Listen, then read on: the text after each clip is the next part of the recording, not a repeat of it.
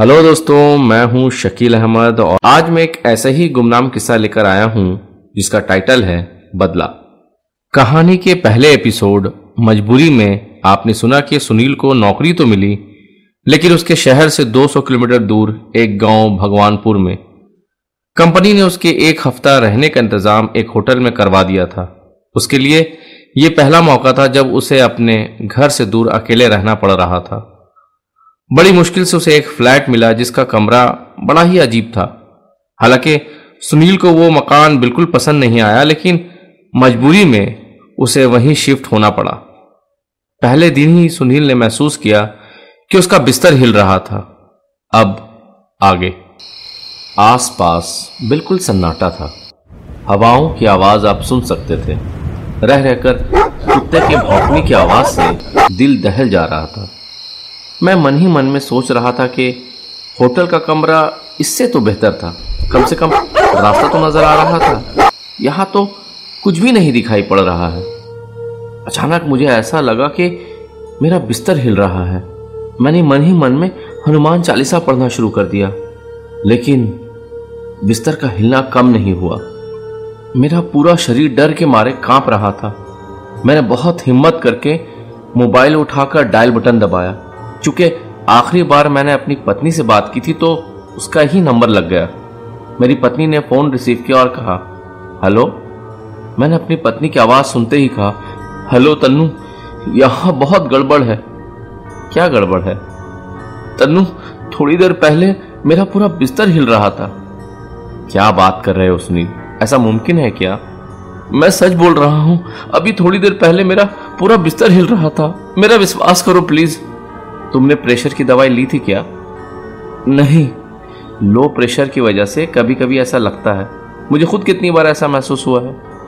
तनु ने मुझे समझाते हुए कहा, लेकिन तुमने तो मुझसे कभी इस बात का ज़िक्र नहीं किया? अरे बाबा, ये सब छोटी छोटी बातें क्या बताऊँ? तनु, मुझे बहुत डर लग रहा है। मौसम भी देखो ना, कितना खराब हो गया है। बहुत बारिश हो रही है। तुम ज़्यादा सोचो मत। अगर नींद नहीं आ रही है तो नींद की एक गोली खा लो और सो जाओ। हे भगवान, ये क्या हुआ? अब क्या हुआ? क्यों इतने घबराए हुए लग रहे हो? तन्नू बिजली चली गई है। टॉर्च कैरी कर रहे हो ना? हाँ मैंने अंदाजे से बैग के अंदर हाथ डालकर टॉर्च तलाश करने लगा। जैसे ही टॉर्च मेरे हाथ लगा, मुझे थोड़ी राहत मिली। मैंने टॉर्च को फ़ौरन ऑन करके कमरों के चारों तरफ़ देखने लगा। और फिर मैंने अपनी पत्नी से कहा, तन्नू, इस नौकरी के चक्कर में क्या क्या देखना पड़ रहा है? तन्नू, जब तक लाइन नहीं आ जाए ना, तुम प्लीज़ फ़ोन मत रखना। हाँ हाँ बाबा, मैं फ़ोन नहीं रखूँगी। कि अचानक दरवाजे पर नॉक हुआ। हे भगवान, बचा ले मुझे। मेरे मुँह से बेसाख्ता ये आवाज़ निकली। अब क्या हुआ?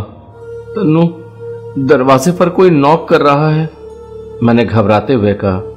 जाके देखो कौन है। नहीं, मैं नहीं जाऊँगा। ज़रूर कोई प्रेत आत्मा होगा। ओफो, इसीलिए कहती थी कि इतना हॉरर मूवीज़ मत देखो। तुम फ़ोन मत काटना। अगर मुझे कुछ हो जाए तो। अरे पापा, कुछ नहीं होगा तुम्हें। मैं लाइन पर हूँ। तुम दरवाज़ा खोलो।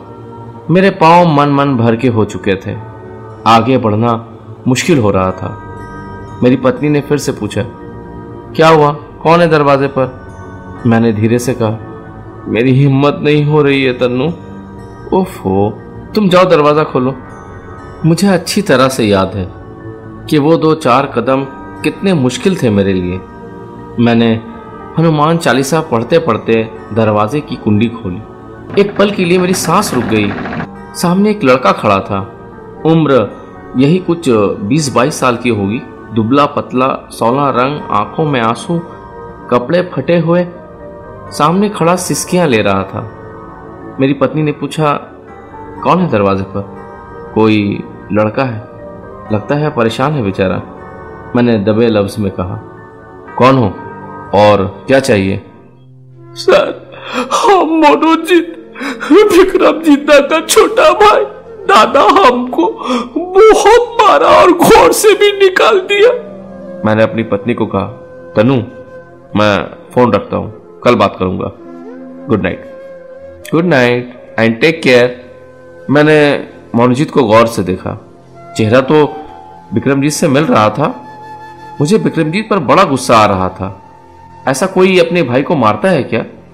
मैंने कुछ देर सोचा, फिर मैंने मोनजीत को अंदर आने को कहा। मैंने उससे धीरे से पूछा, क्या हुआ? विक्रमजीत दा ने तुम्हें घर से क्यों निकाल दिया? मैंने हैरानी से पूछा हमको एकदम पसंद नहीं करता है। बहुत मारता है सर हमको आज घर से निकाल दिया। लेकिन बिला वजह कोई किसी को क्यों मारेगा भला? हम उसका अपना भाई नहीं है ना। क्या? सर हमारा माँ और उसका माँ अलग है किंतु बाबा एक है। मतलब तुम दोनों सौतेले भाई हो? है सर और तुम्हारी माँ कहाँ रहती है? मैंने पूछा। हमारा माँ तो मामा बाड़ी में मामा का सॉन्ग रहता है। मामा हमको पढ़ने के लिए यहाँ ले आया। लेकिन विक्रम ज़िंदा मौत खाकर हमको बहुत मारता है।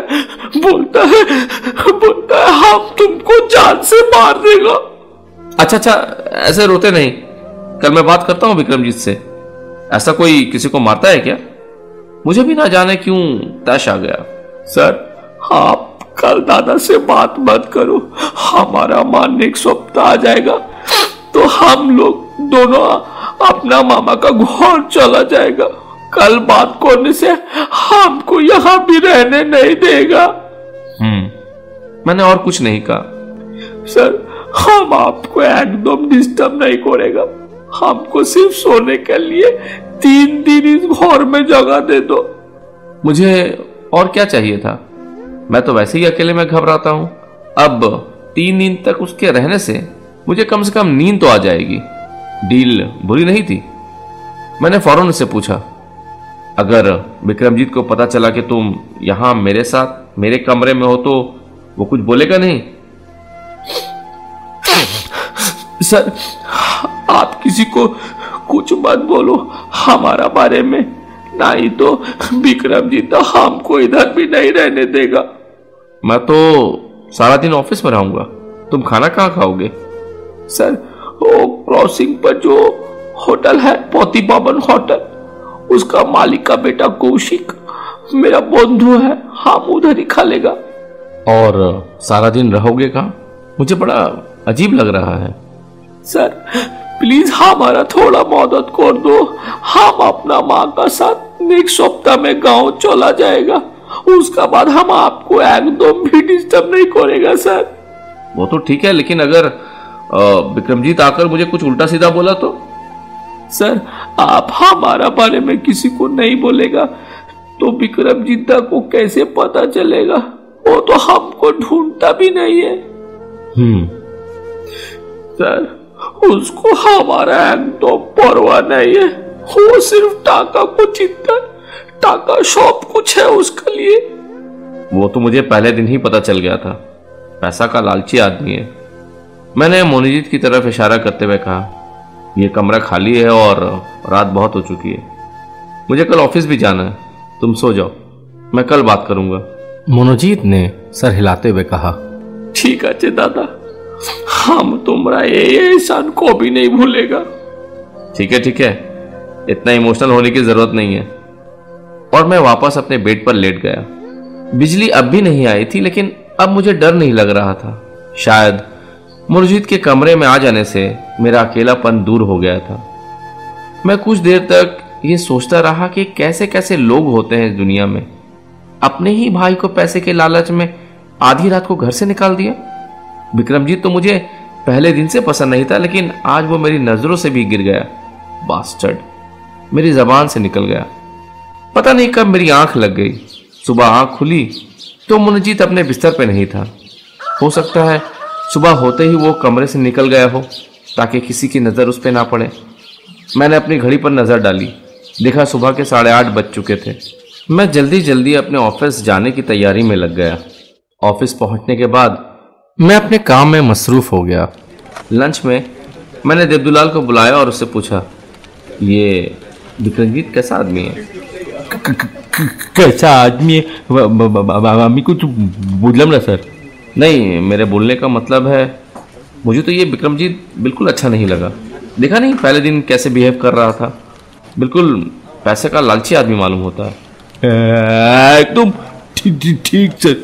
वो सिर्फ़ टाका चिंता है और उसका बाद मौत उसका बस चले तो सुबह से ही मौत का हाथ में बैठ जाए थोड़ी देर के लिए लगा कि मैं देवदुलाल से मनोजीत के बारे में भी पूछ लूँ लेकिन अगर विक्रमजीत को पता चला कि वो कल रात मेरे घर पे था तो शायद आज वो हंगामा करे और उस लड़के से रहने की जगह भी छीन ले मैं अपने काम में बिज़ी हो गया अब मुझे घर लौटते वक्त वैसी घबराहट नहीं हो रही थी, जैसे मुझे पहले दिन अकेले रहने पर सोचकर हो रही थी। मैंने लौटते वक्त मेन गेट की और अपने कमरे की डुप्लीकेट चाबियाँ बना ली। सोचा, दोनों डुप्लीकेट चाबियाँ मोनोजीत को दे दूँगा और कह दूँगा कि अब मेरे घर आने का इंतज़ार ना करें। अंधेरा होते ही अपने भाई की नज़रों से बचते हुए मेरे कमरे में आ जाए और इतमान से रहे। रात के साढ़े नौ बज रहे थे। मेन गेट पर ताला लगा हुआ था।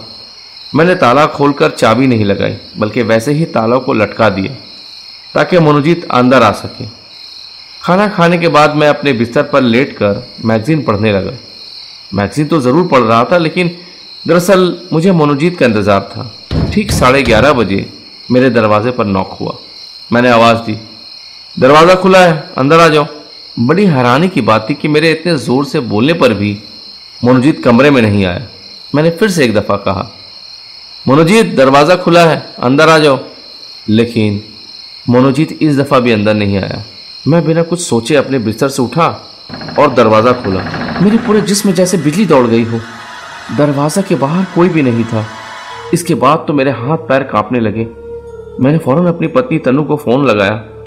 फ़ोन की घंटी बजती रही, लेकिन उसने फ़ोन नहीं उठाया। मैंने फ़ौरन मन ही मन में हनुमान चालीसा पढ़ने लगा। मुझे बहुत घबराहट होने लगी कि अचानक मेरी फ़ोन की घंटी बजने से मेरा पूरा जिस्म काँप गया। देखा तो मेरी पत्नी का फ़ोन था। मैंने घबराते हुए कहा, हेलो तनु क्या हुआ? क्यों फ़ोन कर रहे थे? तनु यहाँ सचमुच बहुत गड़बड़ है। क्या हुआ? तनु तनु अभी कमरे में दो बार ज़ोर से नॉक हुआ, लेकिन दरवाज़ा खोलने पर कोई भी नहीं था। हवाएँ तेज चल रही है क्या? हाँ अजीब इलाका है। शाम होते ही हवाएँ तेज हो जाती है और बारिश शुरू हो जाती है। समुंदर के करीब सभी इलाके में रात के वक्त हवाएँ तेज ही चलती हैं। इसमें नई क्या बात है? मैं बात कर ही रहा था कि अचानक दरवाजे पर फिर से नॉक हुआ और मेरा पूरा जिस्म कांपने लगा। मैंने अपनी पत्नी से कहा, फिर से दरवाजे पर कोई नॉक कर रहा है? हाँ तो जाके दरवाज़ा खोलो। देखो कौन है। अगर कोई नहीं हुआ तो ओफो, तुम जाके पहले देखो तो सही। तनु अगर दरवाजे पे इस दफ़ा कोई नहीं हुआ ना तो मैं अभी इस कमरे को छोड़कर किसी होटल में चला जाऊँगा। ठीक है, पहले दरवाज़ा खोलो तो सही। मैंने हिम्मत जुटाई और दरवाज़ा खोला।